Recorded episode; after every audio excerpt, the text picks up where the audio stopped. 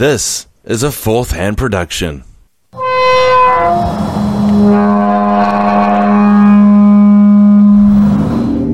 Story in the news today. You believe in ghosts and the paranormal? Now, are they are they UFOs or are they like some crazy experimental, you know, governmental? I don't uh, know, planes man. that they're building. And police in Española are catching more than just criminals. They're catching images of what they believe are ghosts. was this weird animal-like creature that was shot, wolf-like creature that just stood out in some odd ways.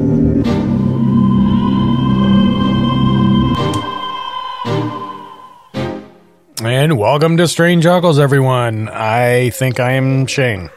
I'm definitely John. I'm Josh on my best behavior. Keep promises, promises.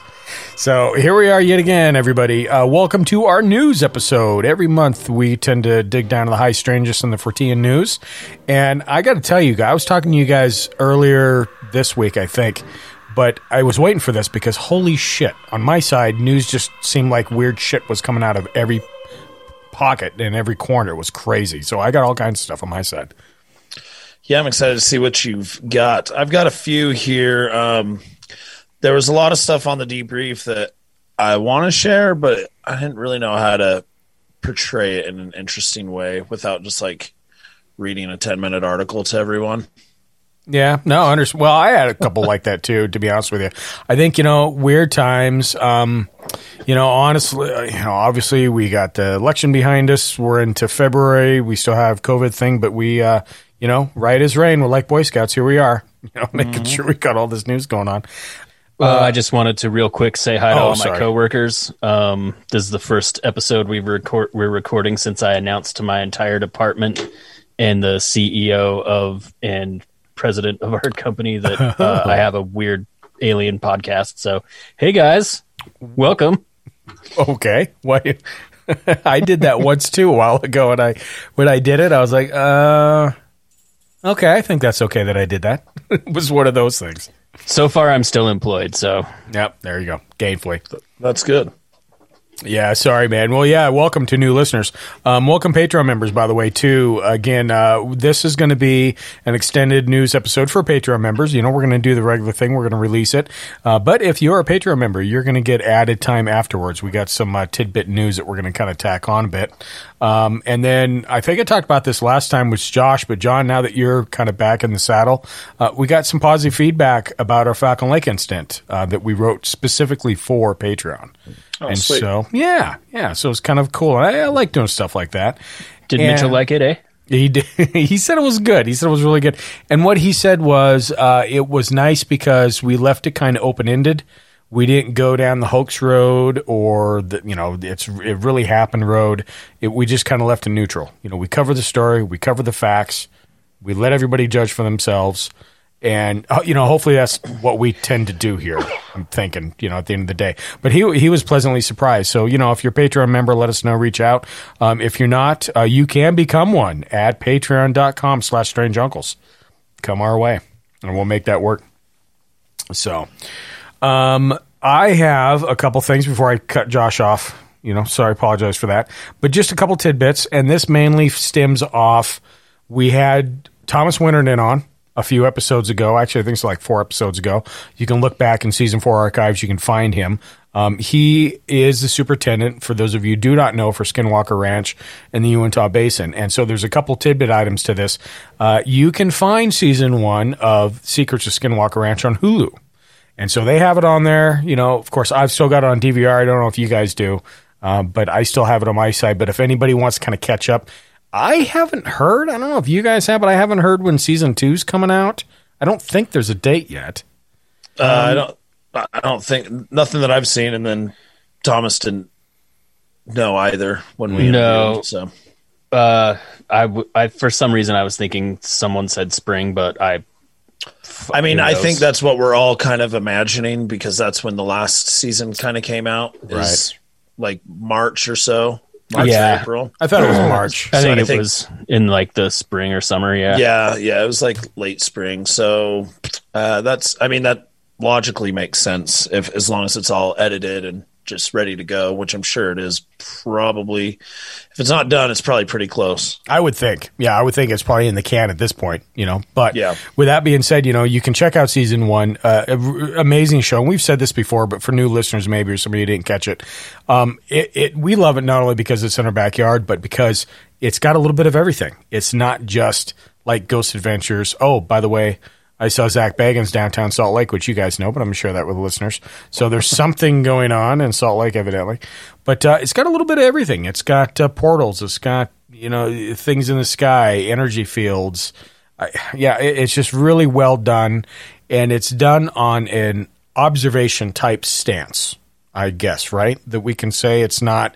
Oh wait, shh, did you hear that? It's not one of those things. It's more like Yeah. we saw this happening we did experiments to see if this is going to happen again or to try to make this and that's how it's set up and that's that's why i like it so much really Yeah, no, it's it's it's a great show. It's worth the watch for sure, and they do try and take a more scientific approach and not just like a a TV jump scare, freak you out. Uh, you know, stuff, Stuff gets like it that, gets so- annoying after a while Yeah, of Yeah. those types of shows, it's so far my favorite. I think. And I, I don't think I've. It's been a minute since I've seen it, but I don't think uh, there's the reverse cymbal sound after every cut, which I can't stand. So, shh, you know, I can't stand that. So I, I really don't think they did that, which is which is good.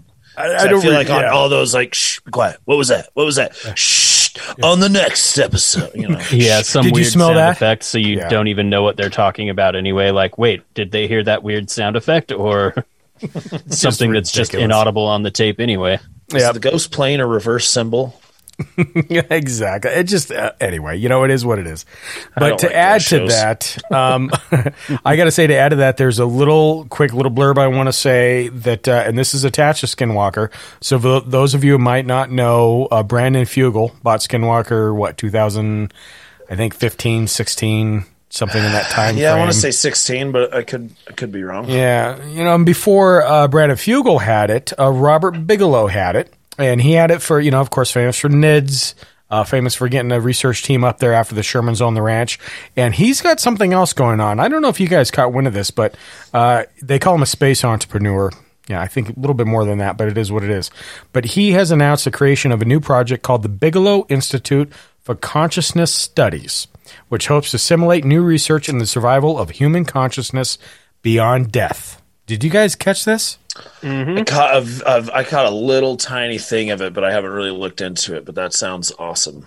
It's, yeah, it's he's amazing. offering like a million dollar prize to anyone who can prove life after death, basically, Yeah. Yeah, Well, I mean, because he's old and he's rich. I mean, touche. uh, that's awesome. I wish I could do that. Right? I so I've I've talked to you guys about that surviving death book by Leslie Kane before. I read that a couple years ago, and now I just finished the show on Netflix uh, of the same name.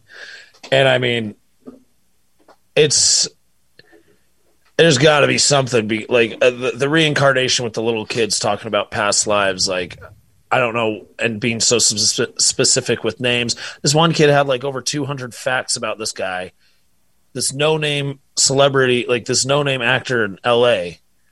Just Really? knew all this stuff about him, and because he said that was him in a previous life, you know, and like they talked to his daughter, and his daughter verified all this crap, and like that stuff blows my mind. I you mean, know what I mean? I mean, I, mind. like I guess that's not s- definitive proof, but I don't know how much better you can get. Some little four year old saying all this crap about some no name dude in Hollywood, yeah. Well, you know, we, oh, we from Oklahoma.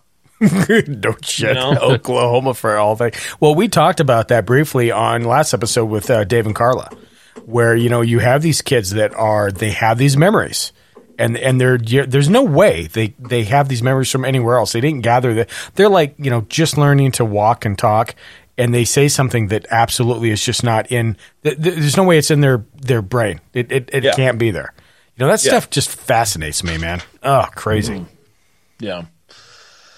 Uh, So yeah, it, there's there's got to be something. I don't know, man. Uh, I'm Yeah. hoping. the world is stranger than than I than we think. It But- very much is. Yeah. Absolutely. I don't Anyway, know. There- I, I, there's got to be some type of life after death. I, I think maybe. I don't know. If there's not, I'm going to be sorely disappointed, and I'm going to end up haunting somebody because you know, it's going to be. Well, you thing. can't if there's no life after death, God Shane. damn it, there will be though. I'll make it happen. I'm very perseverant when it comes to that. So anyway, but I want to cover those couple things, and I'm going to throw it. Uh, I don't know, John, Josh. You got what's the next thing? Well, I've got a quick one. Um, this is by our buddy MJ Banias. Uh, Sup, MJ? It is the Mar. We're super close, super tight. Um, uh, the Mars Perseverance rover is three weeks away from the red planet. So the Mars Perseverance was launched in July of 2020, and it is supposed to land on Mars in the Jezero crater um, February 18th, 2021. And Perseverance is going to spend the next Martian year, 668 Martian sols, o- and that's SOLS, or 687 Earth days, hunting for evidence of chemical biosignatures. Uh, the rover is also going to check cache rock and soil samples for a possible future retrieval mission. Perseverance is also equipped with one of kind Ingenuity helicopter drone. Um, I guess things are things are going to get pretty hairy as it enters the Martian atmosphere. The descent to the surface of the seven minutes of terror has the lander at- has the lander attempt to slow down from a gut wrenching twenty thousand kilometer an hour to a gentle landing on Mars. Oh, that's not fast. Jesus Christ, God, Yeah, that's like me Um, getting to a stoplight and just fucking yeah, slowing down gradually. yeah. I mean that's how I drive. Yeah, uh huh. But yeah, just a just a little quick blurb that that's going to be landing, and uh, yeah, I'm excited That's to see what it what it finds out. That's amazing. That you know, and so there's another news report I caught a while ago. Um, I, Josh, you may know. Well, either one of you may know. I, I think it's Venus that they detected phosgene gas in the atmosphere. Is that Venus? Yeah, I think it was. yeah, and that's a byproduct of something that actually could be biological or something yeah, happening underneath because the surface. up until now we've thought life on Venus was probably pretty much impossible just because of the extreme conditions. right, right. And I, th- I just think that's humans not being like just thinking inside of a box. It's like just because we can't survive there, what does that mean? Some other creature that's nothing like it, like Absolutely. Exactly. Like Yeah. when You know? when they talk about like even things like the Fermi paradox about how uh, the universe is probably teeming with life, but we're w- too far apart to ever see each other. yeah, Um, well, yeah, by what we human beings have available to us as far as like interstellar travel goes, yes, that's very true. But Mm-hmm. we we're only the gold standard of what we know. You know what I mean? Yep. Like It, it's our yeah, it's our it's our viewpoint. That's the whole thing, and that's Yeah. funny. I got a news report on that too after uh, John and Josh are done. It, it's amazing. I mean, I, I don't I, I don't know. There's a bigger picture here, you know, and we've said this time and time and again. We're we're dumb really in comparison to what possibly could be out there. We think we're smart. We're really not. we're really not that smart. You know? no, we're infants. Yeah, absolutely. yeah. Well, um, I have the sad and uh, somber duty to inform y'all of the death of a legend. Mm, I think I know where you're going with this. Yeah. yeah. So using the uh, using the the way they modeled the snow in Frozen, um, a scientist I don't remember his exact field. I'm skimming through the article again right now, uh, but he basically used that to uh, figure out that what caused the incident at the Dyatlov Pass was probably just an avalanche. Boo. Yeah.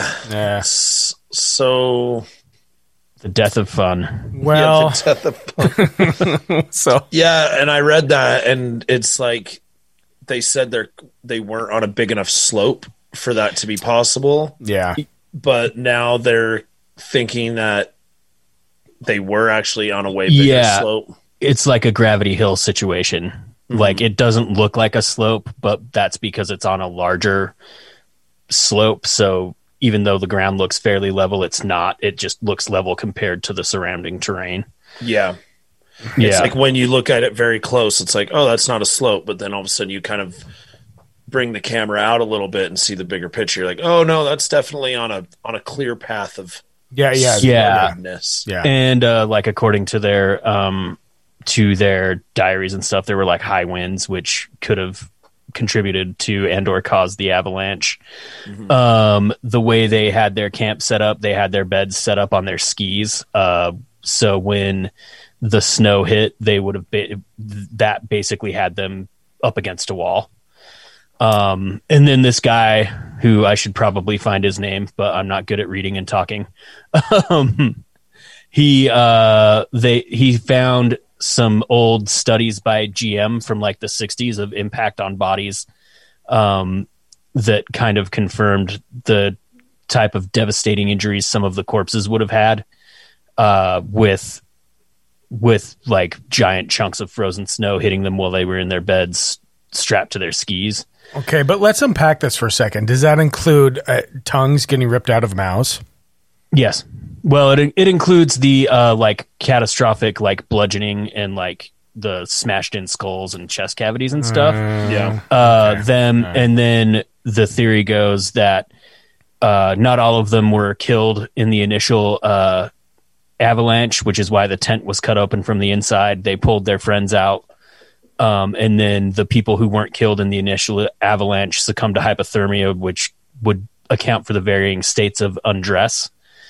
And then, because when you're dying of hypothermia, you start taking your clothes off because right before Right. everything shuts down, you start feeling hot Right. and then um they accounted for like the missing tongues and eyes because they were outside for like a week that um Scavengers. yeah they go for the soft tissue first Yeah. Yeah. Yeah. um and they like it wasn't in this article uh but i heard people heard discussions around this article and someone was talking about uh them being outside for a week in the snow could also account for uh the trace the higher than normal amounts of radiation on some of the bodies because uh snow acts as a reflector from like all the solar radiation Sunburnt. yep just baking them Yeah.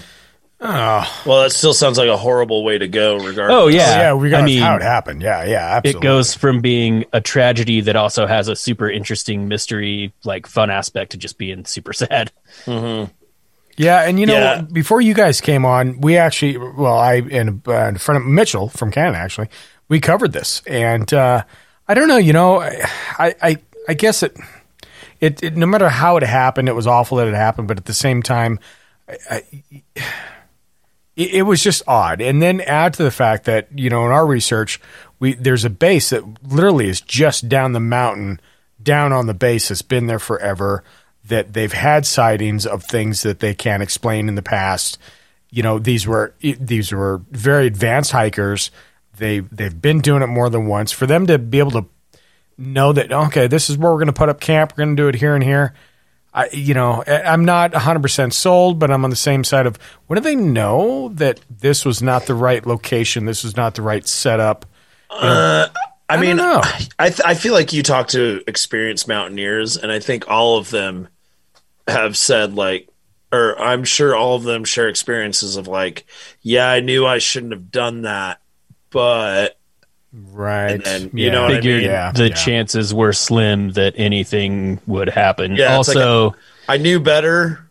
But this is kind of what I was stuck with, or just, you know, Right, I, right. I don't know. I feel like being a mountaineer, being a professional hiker, like you run into situations and you kind of think on the fly, and maybe uh, sometimes you don't always make the best decision. also if it's a gravity hill situation i mean it's been like what 60 years and they're just barely now realizing that oh yeah there is actually enough of a slope here that an avalanche could happen like mm-hmm. just to the it passes the eye test is what i'm saying so Right, even right, experienced hikers and mountaineers would probably be like oh yeah this is probably all right.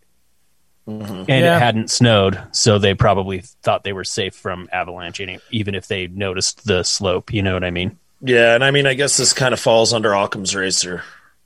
It's like, what is what is the most likely? yeah, what's what the is most it? reasonable? Yeah, True. what's the most Yeah. reasonable? And uh, interdimensional Bigfoot and aliens. that's what I want them to be, but that's that's pretty far out there. You, you got to Yeah. take some twists and turns to get there. And even if you know, take that for the side, but even if it's uh, you know, secret military complex that you know they were stumble, they were too close to their you know secret weapon that they were devising. Even if you go that route, maybe that's not the yeah, maybe that's Yeah, not what and I- think- you know, I always thought like the most like the most reasonable explanation, I guess, besides this avalanche theory. Um, in that book, they talk about the winds and frequencies making you go crazy. yeah, yeah, Um, but also, I thought like the um the local natives, um, the Yinzi or I, I Uh, Mansi. Mansi, yeah. Um, that that was also seemed like somewhat of a reasonable explanation, even though there wasn't really any sort of proof of of the Mansi attacking them or anything. Yeah, it's uh, you know, rest well, comrades. absolutely. No matter what it, yeah, no matter how it happened, it was awful that it happened because it, it was you know what five of them or nine actually altogether. You know, the the guy that stayed behind Yeah. in the camp. Um, I- you know, I couldn't imagine his grief when you know he finds out that that happened uh, because Yeah. he couldn't take the hike. So yeah, there, there's a lot to unpack there, but. Yeah, interesting. You know, it's it, when you look at things, kind of like a cold case, right? You know, Yep. Sixty years later, here we are. You know, Yeah, and, and you know, like it, it sucks because it, like I said, it takes the fun out of the weirdness of it and makes it just a tragedy. yeah. But also, I mean, mystery solved. I guess that's kind of cool. Yeah, I suppose. I suppose. But I'll tell you, you know, let's put the weird back in fun, shall we? So, Josh, you talked about something before. Well, you talked about the Fermi paradox. So, this Yes. is actually a thought catalog. Um, I'm not going to read through the whole thing, but basically, this is a, a story that they're talking about these theories. They're talking about the Fermi paradox. And they're actually talking about uh, the zoo hypothesis. Has anybody heard that in regards to aliens? Yes. Okay, so you know, again, for those of you who may not know, um, suggests that you know aliens exist, but they have all agreed to leave Earth alone so that human life can develop organically, and they just kind of watch us like we're underneath this cage. So there's this other theory that comes out called the dark forest theory. Have you guys heard about this? This is new to me. Yeah, there's the dark forest and the zoo theory with the Fermi paradox, but I will let you. Yeah, let, let me roll this out here. So, imagine you're alone walking through a dark forest. You hear a noise. Is it your inclination to be friendly to anyone or anything you happen to stumble across while exploring the unknown? So, this is a dark forest theory. Um, it actually comes from a book, but uh, it's starting to kind of get some ground, to be honest with you. And it's one of these things. Um, it says basically it is safer for any species who discovers another species to annihilate them rather than risk being annihilated by them. So when you're moving in a dark forest, you strike before you can be struck. That's the whole premise behind it. The alien species in the novel all hide in silence, knowing that communication is the most dangerous for the people receiving the communication. So with all that being said, if you look at this, I, I guess on a on a natural thought, I mm-hmm. understand this kind of to a point because you know we're naturally scared creatures. You're in the forest anyway. You're by yourself. You're not going to go, "Oh my God, there's a noise. I'm going to go see how happy that is." You're going to do the exact opposite of said yeah, such. that's from a really European centric, fucking informed analysis of like human being and our behavior. You know what I mean? Agreed. I mean, but I mean, Yeah, it's but- pretty. It's pretty true. I mean, if you just take that, that I mean, what do we do? That theory, like, you know, I'm not going to chase a noise in the forest. Definitely not. yeah, I'm going to try. yeah, to kill but the you're noise. also maybe gonna not grab going my- to try and kill it immediately either. You might just be quiet and let it go. You know yeah, what I mean? well, I'm definitely going to grab my axe, though. I'm just saying there are plenty of cultures on this green earth of ours that uh, live a lot more harmoniously with nature than we do. So for Uh, sure. Agreed, agreed. But at the same time, you know, it's something to be thought about, and it's something that you know when you look at that. Yes, they live harmonious, and I, I get exactly what you're saying, Josh. But when you look at industrial civilization, you know where we're at, technology, everything else, you lose that. You lose this side of it a bit. And so, you know, your instinct, you know, especially if you're someone who, or a thing or whatever have you, that, you know, may, maybe you're not in the right place that you need to be, you're not comfortable with it. You're going to have that instinct to be scared, and scared automatically leads a lot of times to reaction and how do you react to that fear.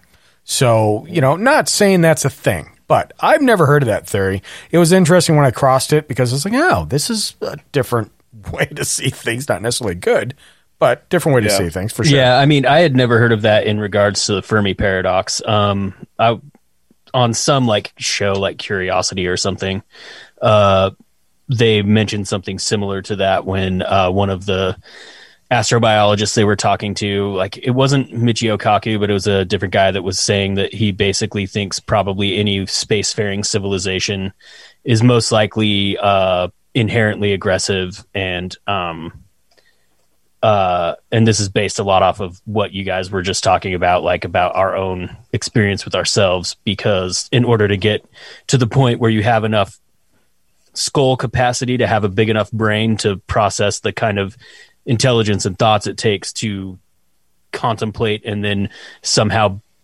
be able to travel in space, uh, you basic you would have to evolve from carnivores, which would evolve from hunters, which would have that natural instinct of like Right, right. kill smash. Yeah. Um, yeah, and I mean, I think, but there are also plenty of vegans, so I don't know. yeah, but we, you know, come on, just kidding. Like But I, think of that whole am also I'm saying like there there are cultures that do live on the earth a lot better than we do, but Mm-hmm. it's almost human nature to fight your neighbor. You It- know, to it- go it- it like really is. war is war is constant. Like I mean, even you know, you look at the tribes in the Amazonian and everything. I mean, every it's it's almost human nature to war. Yeah, I I mean that's, Yeah, that's I the mean- reason we're on the top of the food chain to a point. You know, it's it's it's it's us. I mean, it's built in our personality, and yeah, Uh, we're like just Josh violent. said, you we're know, a violent species. yeah. Sadly enough. Well, if Sadly I remember right, also the beginning of the expansion of Rome, um, while it was still a republic, was not to bring enlightenment to their neighbors, but because they were afraid that their neighbors were going to attack them, so they attacked first. Exactly. And that Yeah. started driving the expansion of the republic and eventually the empire. Yeah, well, and that kind of goes into that the forest paradox, dark forest paradox. Strike them before they strike you. Yeah, I still think that's an innately human and definitely Eurocentric stand. Uh, let's hope so. Because if this is a thing, you know, if there is something out there, let's fucking hope it's a human thing for sure. You know, it's one of those things. Yeah, like hopefully, if if a society has advanced enough to figure out how to travel the stars, maybe they're all vegans at this point. Right. Yeah. But Vegans, I mean- they the or peace or they just didn't, or they were like us and they just bastardized their uh, their planet, ran out of resource, sucked it dry, and they're yeah, intelligent enough to somehow learn how to traverse the Jesus universe. Christ, I'm sad I brought I- this up. This is fucking sad I prefer the the Star Trek Federation of Planets to uh, Independence Day, but uh, I mean, I guess both are fucking possible. you know, somehow I feel like this is a Bernie meme with his mittens. Like it could all be better if we just had Bernie's mittens and everything could be go back to normal. It's just insane. If But- only. Yeah, if only. But with that being Coulda said, had 'em. yeah, we're gonna take a quick break and we're gonna come back and uh, yeah, I think we'll kick off with John after we come back and uh, stand by everybody. Believe in UFOs?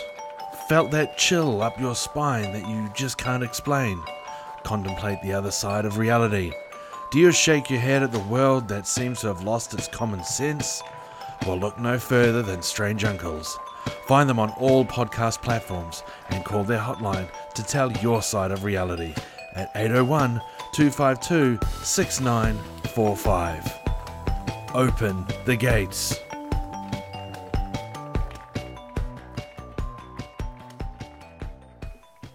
All right, so 2021 is shaping up to be a pretty good UFO sighting year. Um, we kind of started it out at the end of 2020 with the UFO in Hawaii. We talked about that one. Um, now, a cou- couple of Pakistani pilots um, have taken video. It's a really short video. Um, it's a video from their cockpit and it was taken on January 23rd, and it shows uh, just this bright, bright, bright, huge light in the daytime sky. Uh, not, it doesn't really look like it's moving. Uh, it's pretty interesting, and the pilot says that he he does like he says that it couldn't be a weather balloon. Um, He says the object was surrounded by a metal ring and it released bri- brilliant light from its center. The object as seen in the video has very little or no movement at all. Um, and in the video, yeah, it's it's very very short. It's maybe like five seconds. It shows it, um, but it does look like a really large, just bright light in the sky. Um, Now, and I think he com- I think he commented on the sun, like the sun wasn't out, but I mean, in the video I saw, I feel like it it looked like blue sky. Hmm. Um, yeah, uh, There, there's been Yeah. quite a few, right? With that, it, it so that's not the same one where it was. Uh, this is on the ground, correct? This wasn't a, a pilot or anything that saw a flash by. no, this was Is a it- this was a pilot. Th- This wa- oh, so that is the one that literally he just caught it, glimpse, bam, right past the window, and he just barely caught it. Um, no, this was a stationary thing. Just the video isn't very long. Oh, gotcha. Okay, Yeah, no, Okay, the, I- I the- caught a couple, This so- bright light um, seemed to be just kind of hovering there in midair, and just all the video that's posted is not very long.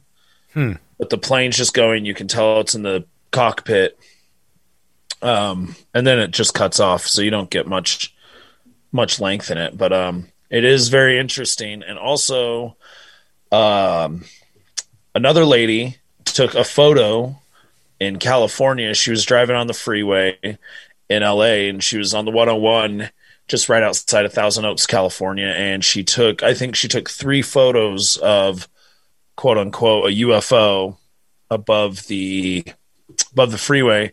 TMZ actually reported on this. Very, very reputable source. Uh, highly reputable TMZ. And but they actually, I guess they got one of their photo graphic designer people to try and like manipulate it to see like if it was faked, you know, see if it was like some Photoshop thing. right, right. Um, apparently, they deemed that uh, it's an actual photo. Um, And the expert deduced that it would be difficult to modify images so that the UFO would sit at an angle.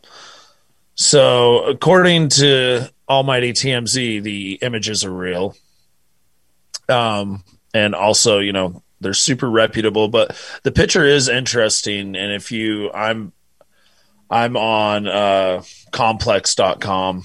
You can find it there. Eyewitness takes photo of alleged UFO above California highway.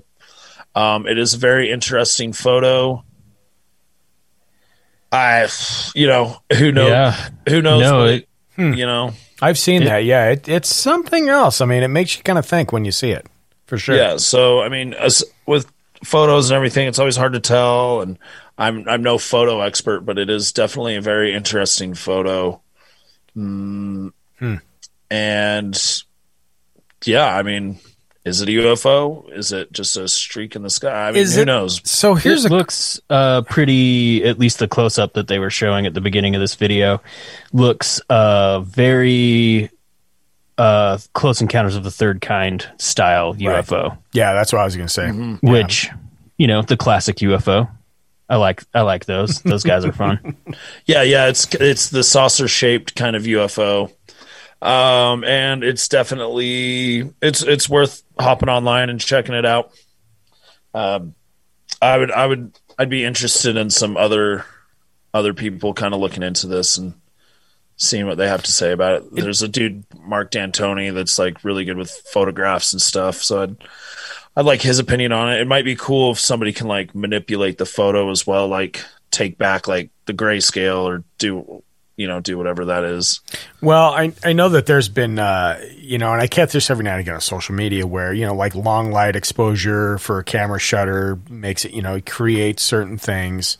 Yeah. Um, you know, and I feel like like this year, especially well, last year too. Not this year. I'd say more last year. There's been just a a, a oogly googly of UFO sightings. Like Hawaii had one. That's very. If you look at that picture, that damn, that's hard to like. That looks like that's something.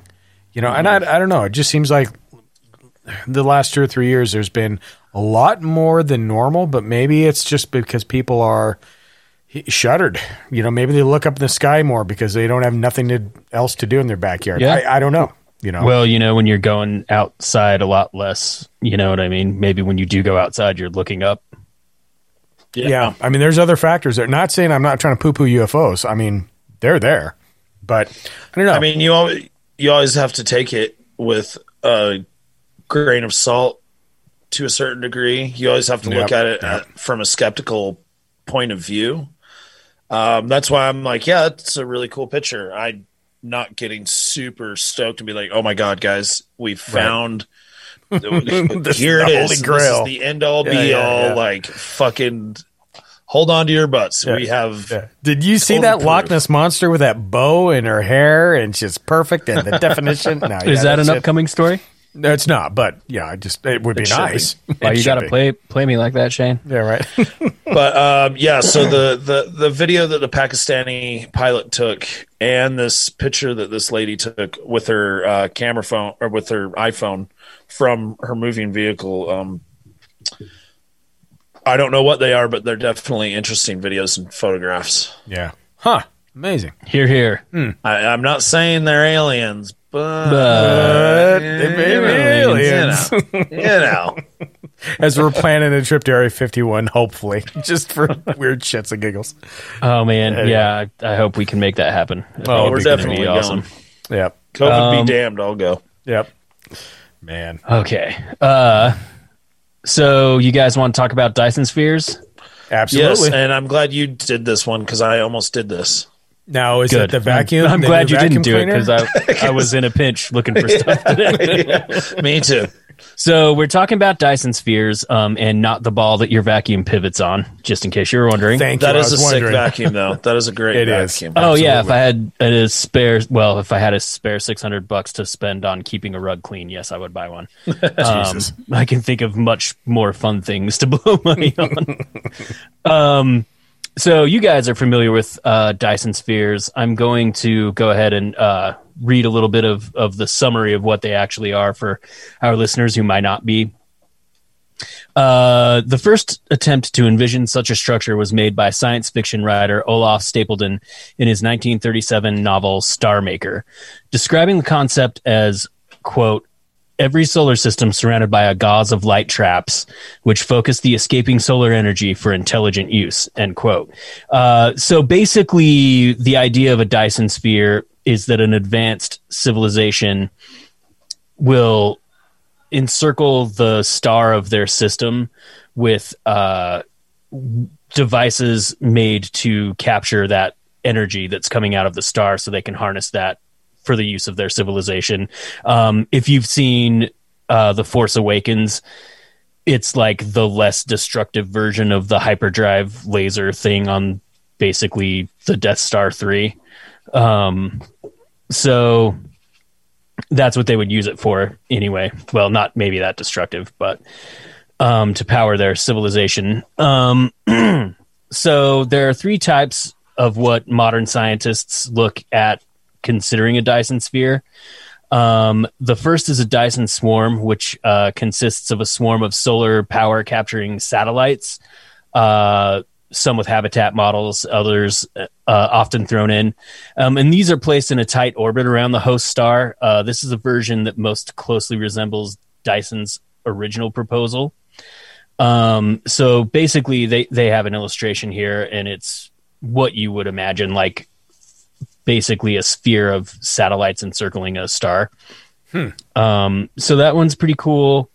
Um, then they have the Dyson bubble, uh, which much like the swarm is satellites, but instead of them being in like some kind of uh, geosynchronous orbit around the star, they're um, they are balanced stationarily by uh, solar sails. So the solar sails push out against the gravity of the star and kind of keep them in place. Right. Um, and those sound pretty fucking cool. And then thirdly, we have the Dyson shell, which is what I always thought of as a Dyson sphere. Like this was what I always thought of when that term came up. Hmm. And that's like basically a metal ball around the star, which if you think about it is that's gigantic. Yeah. like in this article, they're talking about basically it would need to be the radius of one AU, which is an astronomical unit, which is the different the distance from the sun to the Earth. Um, and then they he gets into some technical stuff about uh, how there might be enough um, material to build something like that in our solar system, but it would require harvesting the cores of the gas giant planets. Um, so obviously not something we can do with today's technology. Right. Just a little bit. Just a smidge Yeah. off. Um, but what this all comes down to is basically techno signatures, which we've talked about several times. Right. um, and uh, specifically redshift, how uh, light that was reflected out from whatever configuration of Dyson sphere we were to see in the star uh, or in the in the sky, the radiation reflected out would be significantly lower in the UV spectrum than uh, what would normally be from the escaping from the star. So uh, I don't know if you guys remember. I think it was called Molly's star from like two or three years ago, uh, where they thought it was possibly some sort of structure like a Dyson uh, web that was causing the star to dim periodically. Yeah, yeah, yeah. I remember catching that. Yeah. Yeah. So a Dyson shell would it would just be like a complete and total darkening of the star. It wouldn't be like a uh like like periodic back dimming. and forth. Yeah. Yeah, Yeah. because it would be the whole star would be covered, and then whatever energy they didn't use is reflected out. Um, so it would be the redshift would be huge, but it's uh, just interesting. The concept of a Dyson sphere is amazing. I think. Well, and this is they think this is the best way to find extraterrestrial life, right? Is by Right. kind of like Right. looking at Yep. planets that are dimming and then coming back and kind of like Yeah. So that is exactly how they identify exoplanets is uh they're in the slight dimming that they cause as they're transiting the face of the stars that uh, that we see. But uh, to what you said, John, yes, they expect that uh, uh, class two on the Kardashev scale uh, civilization would be harvesting the energy of the of the host star of their solar system in a manner similar to this. So basically, um, the Kardashev scale starts at zero with us, where we're like bare, we can kind of get into space, heavily That's so relying on fossil sad. fuels, uh, not right. super technologically advanced in the grand scheme. Um, a type one civilization, um, would be they would control the entire system, so kind of something more along, uh, like what you see in the Expanse. Um, where uh, I don't know if you guys have watched that. It's on I Prime now, love but that show. That's a great show. awesome. Yeah. But that's more of a type one civilization. Like they're not harnessing the power of the entire star, but they're uh, but they are in control of the whole system and they are uh, spacefaring. And then uh, type two civilization, um, they would be also harnessing the power of their uh, host star to to power the system and uh, let their civilization. And I think it only goes up to type three, where it's kind of similar, but it's at the galaxy level. Right, right. Um, type so type three or just Star Wars. basically, Right. yeah, Pretty much. yeah. Type three, you have achieved Star Wars. Yep. Yeah, instead of using a Dyson sphere to gently harness power, you're just sucking the sys- the host star of an entire system into your exhaust port to fire a fucking laser at the at the New Republic. Yes, Laser. exactly. That's funny. And all of a sudden, that's based on a true story. right. God, Exactly. That's crazy. Um, but uh, that was a clumsy and brief paraphrasing of a really interesting article that was on the debrief, and it was written by uh, Christopher Plain. I recommend checking it out. Yeah, we mentioned debrief, I, and we're all fans of it. John, I think you're the first one that said, "Man, anything I grab is going to be." For, it's amazing some of the stories that comes out of debrief. I mean, man, they they do a great job.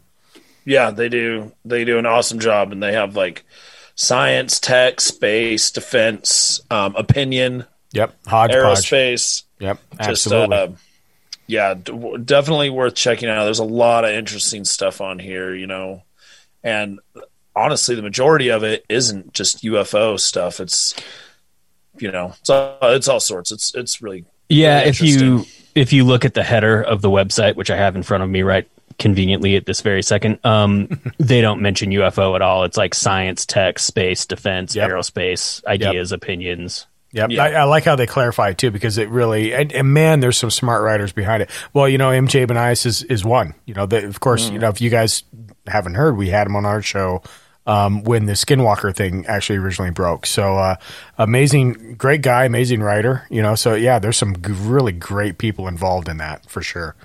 Yeah. So Yep, yep. Uh, Tim McMillan and Micah Hanks are two of the guys Also, also, yep. that kind of started. Yep. Definitely worth checking out. I mean, if they they've got their their pulse, the the beat of the pulse on like just that whole industry. Absolutely. Absolutely. Well, I'll tell you what, Josh, I'll I'll kind of piggyback off that a bit and go more into tech, not necessarily weird. Um, the title of this one, this is actually from Sky. Uh, has this woman just invented the rocket that will take us to Mars? Did you guys see this at all? Uh, I saw a similar article on debrief. Did you? Yeah, and I, and I- yes, I, I I did as Right. well, and Yeah. um, I I haven't read it yet. Yeah, it- I don't need to because here we are. here we are. Ta-da! So um, there is a, and if I butcher her last name, I apologize, everybody, especially to her. Uh, Dr. Fatima Ebrahimi uh, has invented a new fusion rocket thruster concept which could power humans to Mars and beyond. So the physicist who works for the U.S. Department of Energy's Princeton Plasma Physics Laboratory, say that five times real fast. No, thank Uh, you. designed the rocket which will use magnetic fields to shoot plasma particles, electrically charged gas into the vacuum of space. So let's do some theories here, just for some brief to kind of unwrap this and unpack and make it make sense. Okay, my first layman theory. It sounds like this spaceship is uh, powered by farts. Well, God damn it, Damn it, you you ruined the nailed whole article. Damn it, dude. Just specifically, it sounds like wet farts. is like two pages of farts, farts, farts. That's all I see on here. That's all the article is. Um, so, according to Newton's second and third laws of motion, the conservative, the conservation of momentum would mean the rocket was propelled forwards and at speeds ten times faster than comparable devices. While current space-proven plasma propulsion engines use electric fields to propel the particles, the new rocket design would accelerate them using magnetic reconnection. Um, so, you know, I mean, that's a lot of jargon, but basically, this process is found throughout the universe, but is most observable to humanity on the surface of the sun. When magnetic field lines converge there, before separating and then reconnect again, they produce an enormous amount of energy before they're boosted off again. And she's trying to kind of harness that same energy to say if you set this kind of a machine up, and you did the same magnetic confinement device and you could isolate it and make that work then literally it would it would just change the the idea of space travel completely. And the cool thing is it's already there. Like we see it in the sun evidently. So why can't we bring it to something else more based on what we want to do and go from there? She said she had the idea in 2017 um, sitting on a deck and thinking of deck, by the way, not the other word, and thinking about the similarities between a car's exhaust and the high velocity exhaust particles created by PPPL's National Spherical Torus experiment. And she just kind of ran with it and decided that hey, you know, this is this is something that could work. Magnetic bubbles called plasmoids that move around 20 kilometers per second, which seems to be a lot of thrust in what you can do. Of course, you have nuclear fusion involved in that, which is our sun.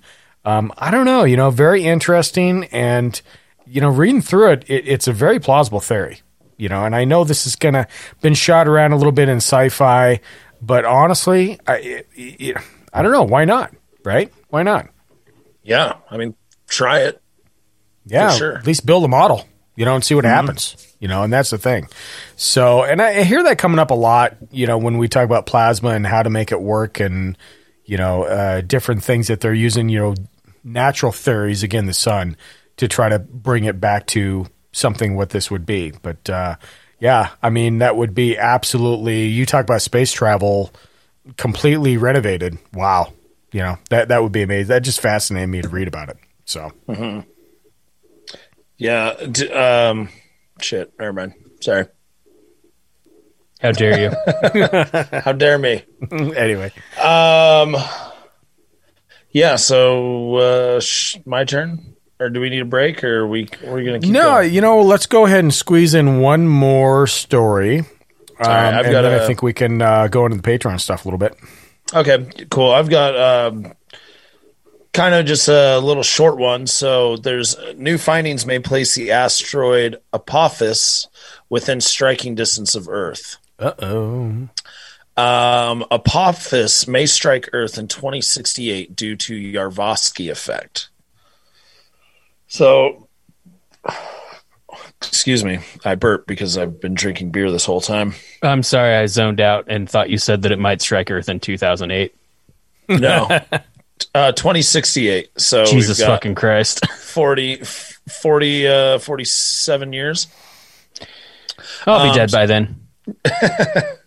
So astronomers first spotted Apophis in 2004, and researchers calculated that the asteroid uh, would pass near the Earth in 2029, 2036, and yet again in 2068.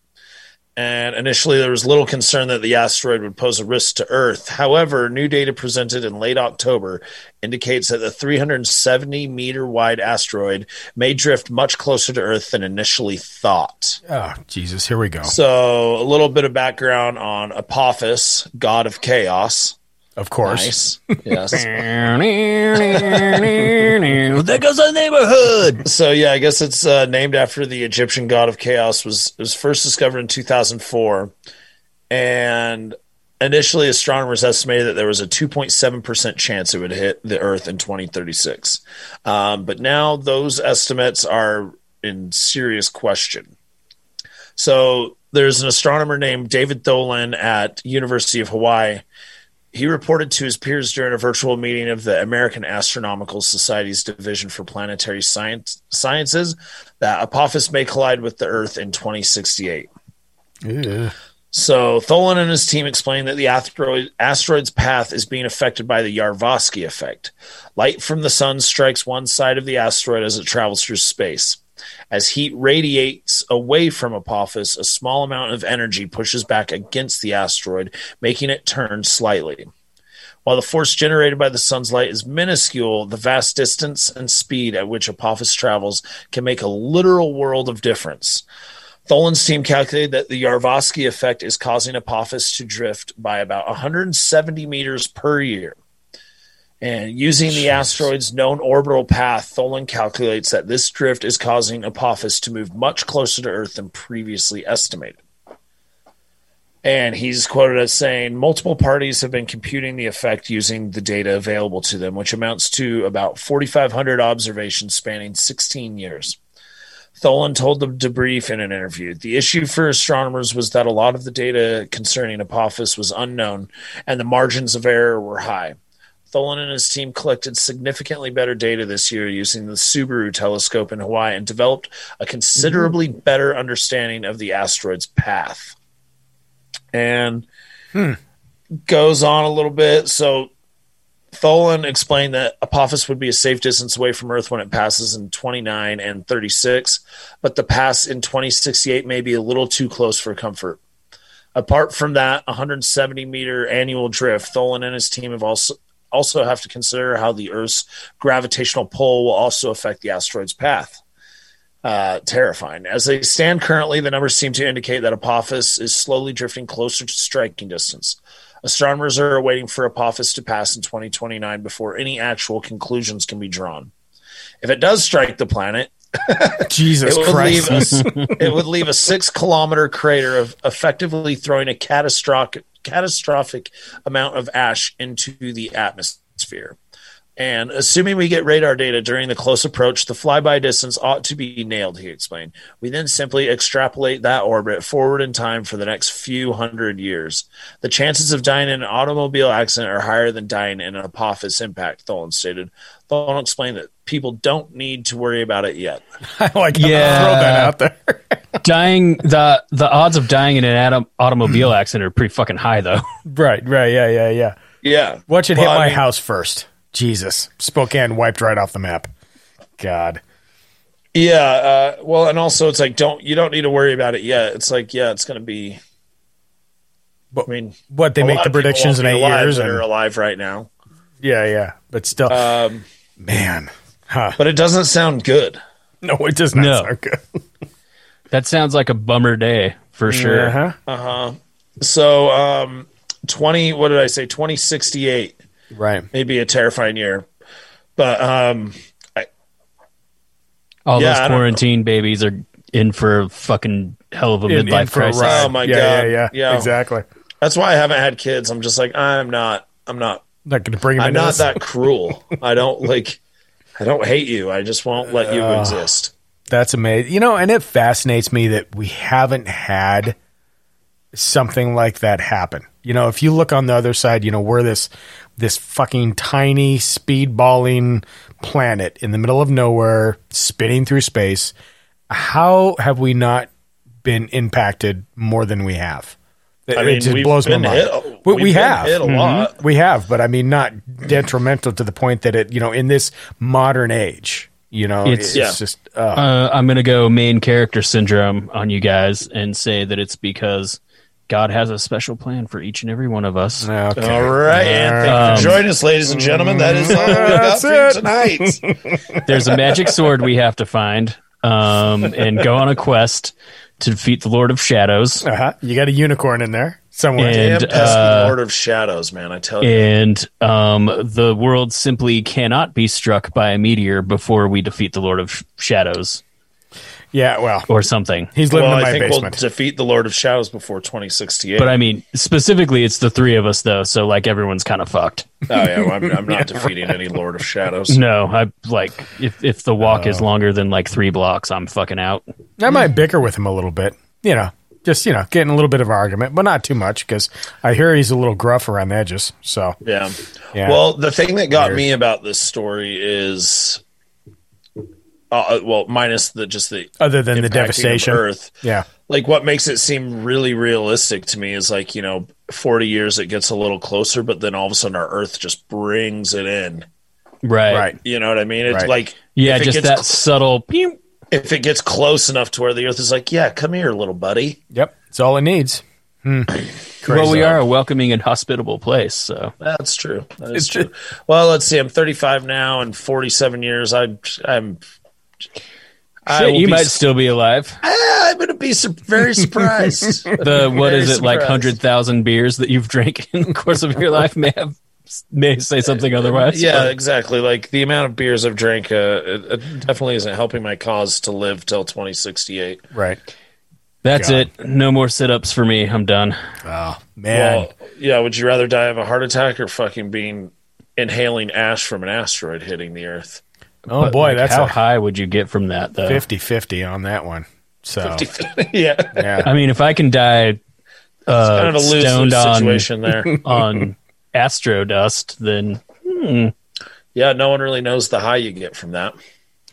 I'm pretty sure it's very painful because I'm pretty sure most of the ash is actually like basically volcanic glass and it just shreds your lungs and sinus linings. Hmm. Anyway, I watched way too many documentaries on super volcanoes. I, I was going to say on that note, you know, happy, happy. So, for anybody who listening, eh, eh, you know, if you're still listening in 2068, then we're doing pretty goddamn good at that if point. you're I still think. listening in 2068, then uh, you should have bought stock in Cyberdyne Industries. That's right. If we're still doing this show in 2068, that means we're all millionaires. Yeah, absolutely. Living in like yeah, a we jar. can afford replacement organs. Yeah, yeah, yeah. Insane. Man, that's uh, yeah. I don't know. It's a scary concept, but at the same time, you know, nah, it's 2068. So I think we got bigger fish to fry right now with a uh, a supposed pandemic. I hear is a thing amongst mm-hmm. others. So we'll see if we even survive that far. God knows who it's going to wipe out, you know, and who's left after that. But anyway. But not to be the bearer of bad news, but that is the news episode. For you Patreon listeners, are going to kind of remain on. We've got a couple more little uh, news reports that we're going to do for you. So hang on after the fact. For you regular listeners, um, again, we do this every month. And, uh, you know, if you have a news report you caught, something like that, you can actually email us at strangeuncles at gmail.com. Send, a, send it your way. You know, we have uh, some supporters that, you know, usually we've already kind of flagged what we got and we've seen it and we're going to cover it. Um, but every now and again, one slips through the cracks and realize that, oh man, I haven't seen this yet. So, and thank you, Mitchell. You're one of the main con- uh, contributors to that. But um, you can call us. Listeners, let us let us uh, take advantage of your surplus value and send us some fucking stories. Yeah, well, so we don't, have, to look as hard. We don't have to worry about it exactly. Um, and if you want to call us with a story or anything else, again, this is just a monthly thing we do for news. Um, but we do try to do monthly shows where it's you know a topic. Uh, uh, you know, we have an interviewer on, a guest. Uh, by all means, if you have a recommendation or heard somebody speak or you're curious about something, you can go ahead and call us at 801 252 69 We're gonna die in 2068. 45. That's a ways down the road. So, and let us know. And then uh, social, Josh. I don't know. You got that covered? Uh, yes, you can find our dumbasses on uh, Strange Uncles podcast on Instagram and Facebook, and at Strange Uncles on Twitter. We have a fairly neglected YouTube channel, but like most of the stuff that's on it's pretty good. So I recommend checking it out. Well, we try. Yeah, every now and again. For what it's worth, uh, future stuff. So we do have some guests lined up. We are actually booked out in for the entire month of February and early March. Uh, so we've got some great guests lined up. We've got some original content, and we actually have a special thing that we'll have for Patreons that we might uh, we might throw out a little bit. Some experience that we're experiments. Sorry, that we're going to do. Uh, that you know I'm looking forward to, um, and then of course you know as the weather gets warmer, social distancing hopefully you know it maintains this thing. Uh, you know we got some field trips we want to do too. So looking forward to all that. Um, i don't know. Anybody else have anything else? Uh, I tried to get the clown horn ready for that phone number, and that did not, that Is did that not what work. that was? that's what that was. Yeah. I like I barely heard it, and I hope that it shows up in the audio because that make will make this so much more funnier. But also us just talking about it if it doesn't show up, Yeah. I Yeah, think it's pretty yeah. funny. Mm. I've been trying to do that for like a month, and every time I'm like way too late to do it. Also, it's through my phone, so I know it's going to just sound like shit anyway. Yay for the ambition though that's the key part of this I, thing. I try, and uh, today was the first time I was close to being on time. oh that's fine you know what though don't jinx yourself next time there's always another next time There is. So, anyway, um, awesome. Thanks, guys. Uh, Patreon standby. Close gates.